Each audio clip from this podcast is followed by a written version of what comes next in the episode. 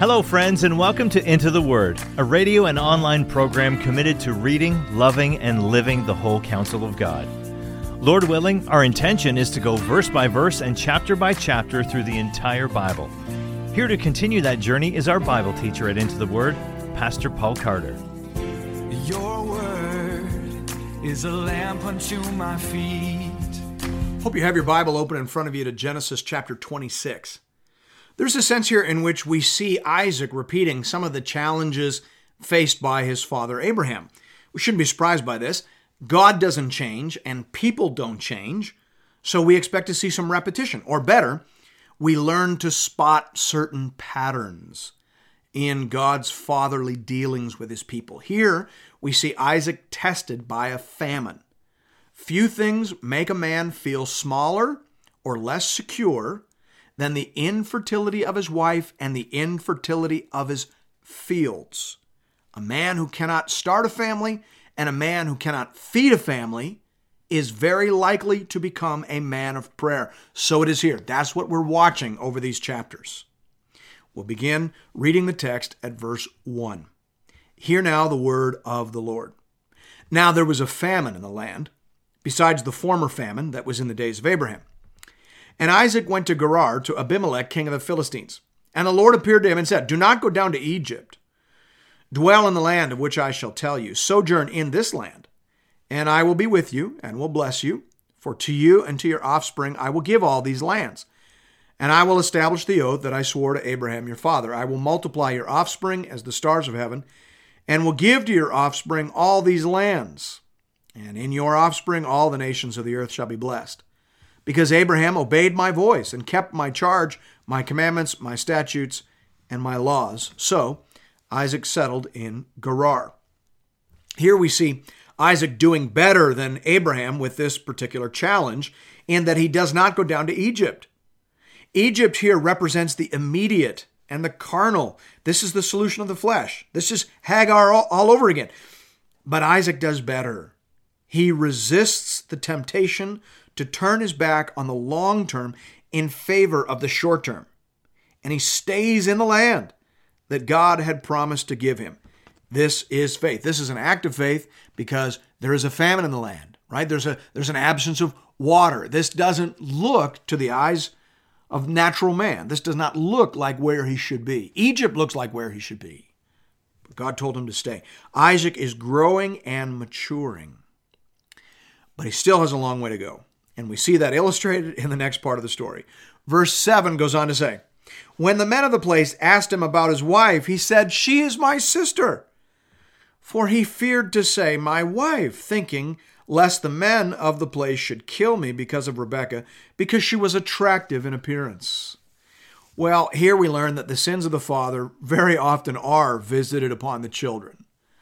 At least Abraham could claim that Sarah was technically his sister. Isaac can do no such thing, this is a bald faced lie, and he knows it.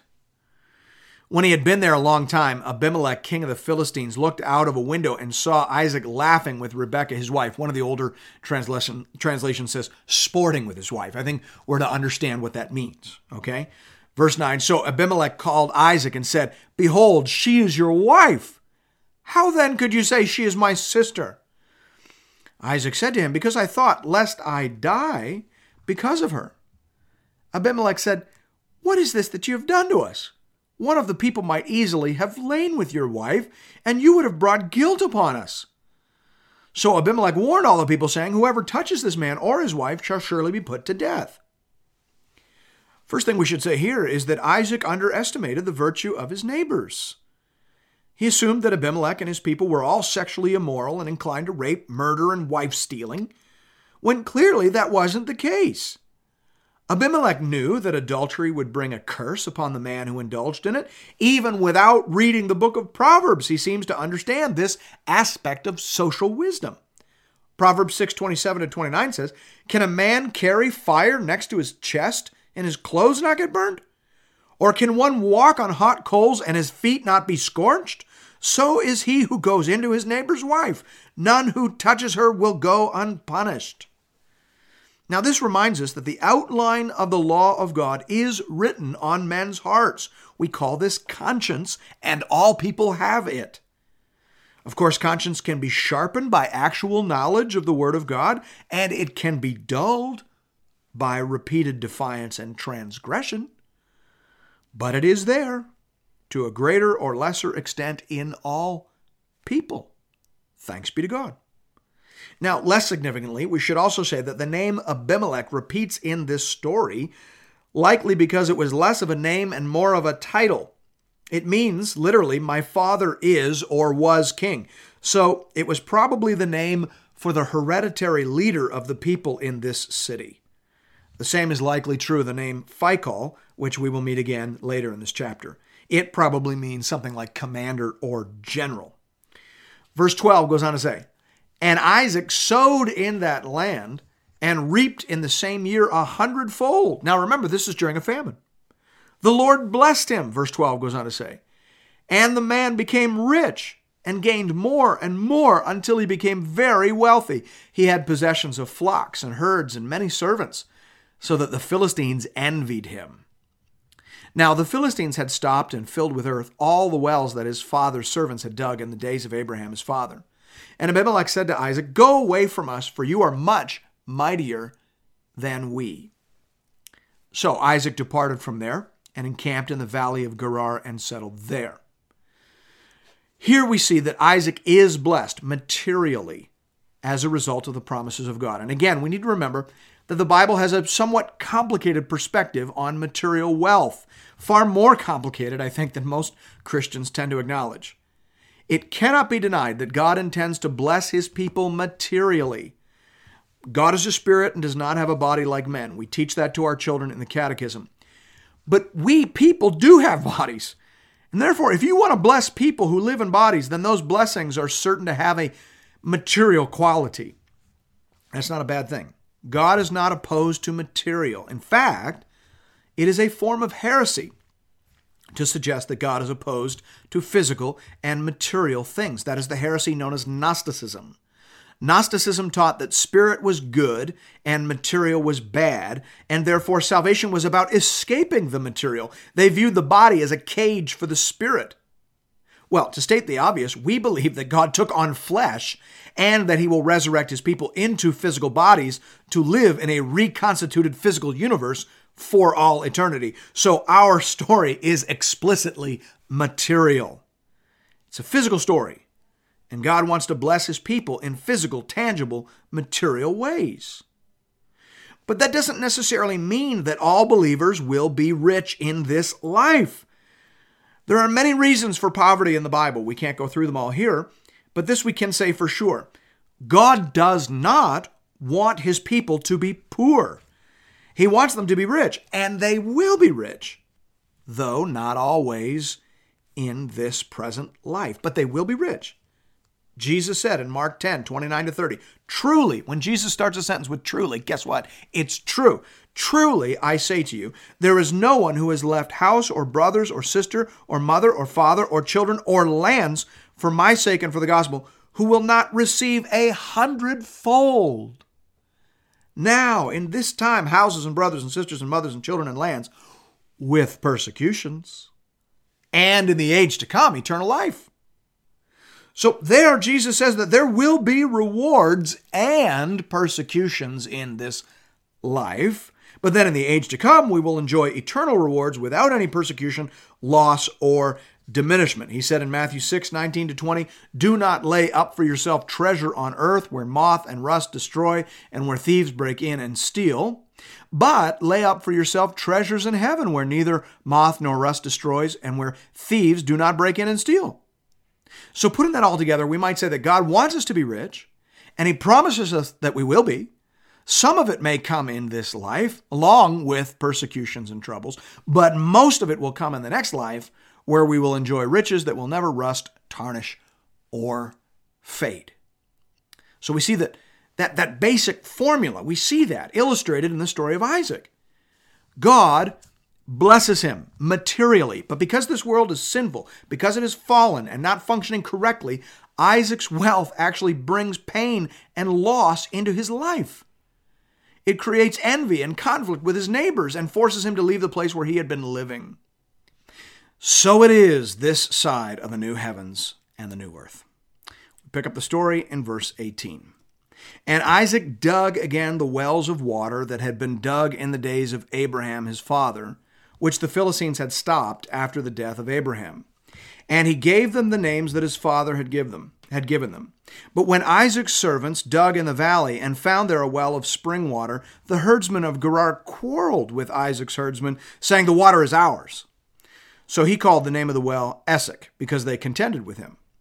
Then they dug another well, and they quarreled over that also, so he called its name Sitnah. And he moved from there and dug another well, and they did not quarrel over it, so he called its name Rehoboth, saying, For now the Lord has made room for us, and we shall be fruitful in the land. In general, Protestants have shied away from allegorical readings of the Old Testament, and generally speaking, I think that is the course of wisdom.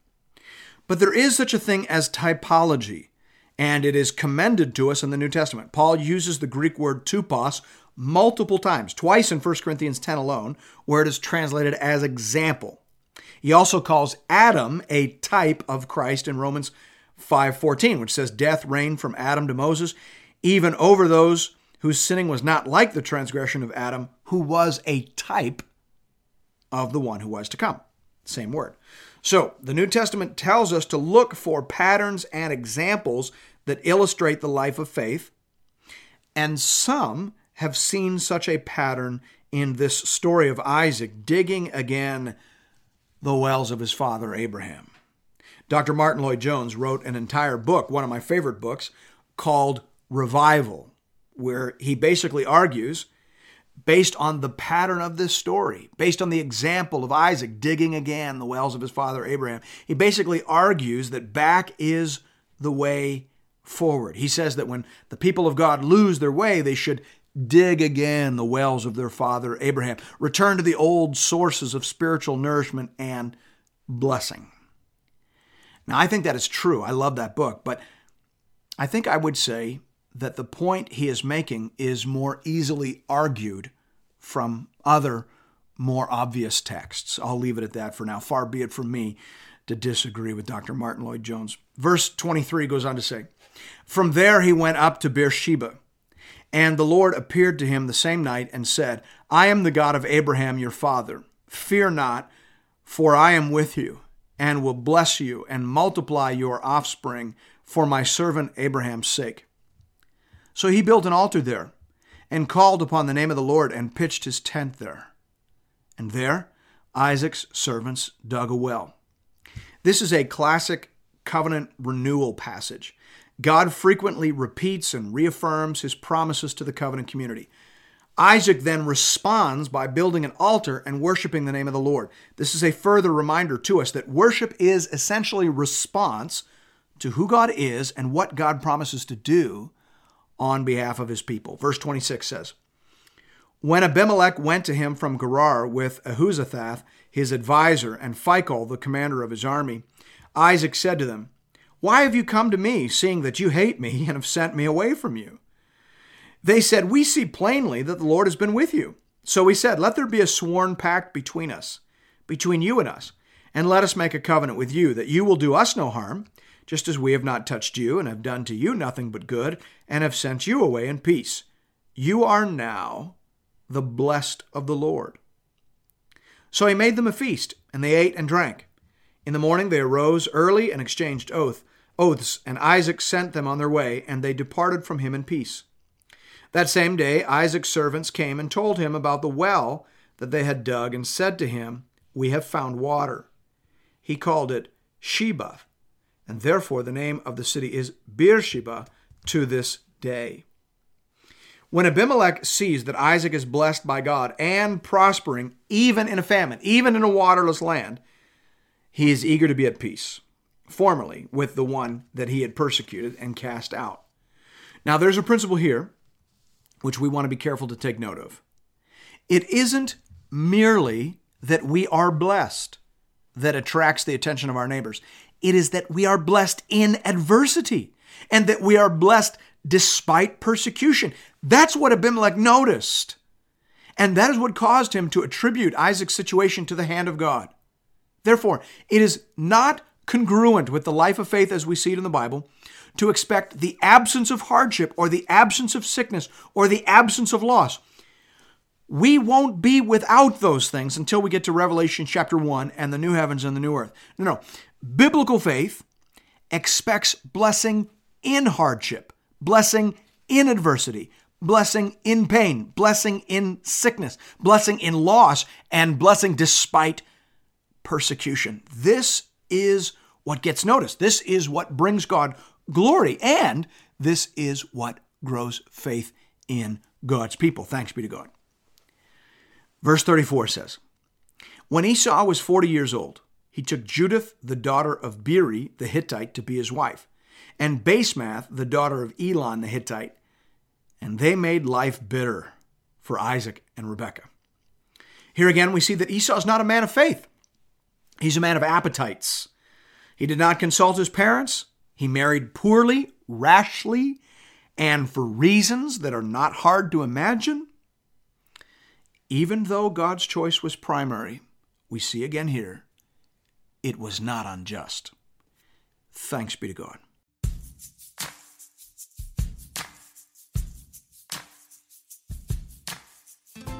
And thank you for listening to another episode of Into the Word. If you've appreciated the Into the Word ministry, I'd like to personally invite you to pay it forward by supporting one of our preferred mission partners.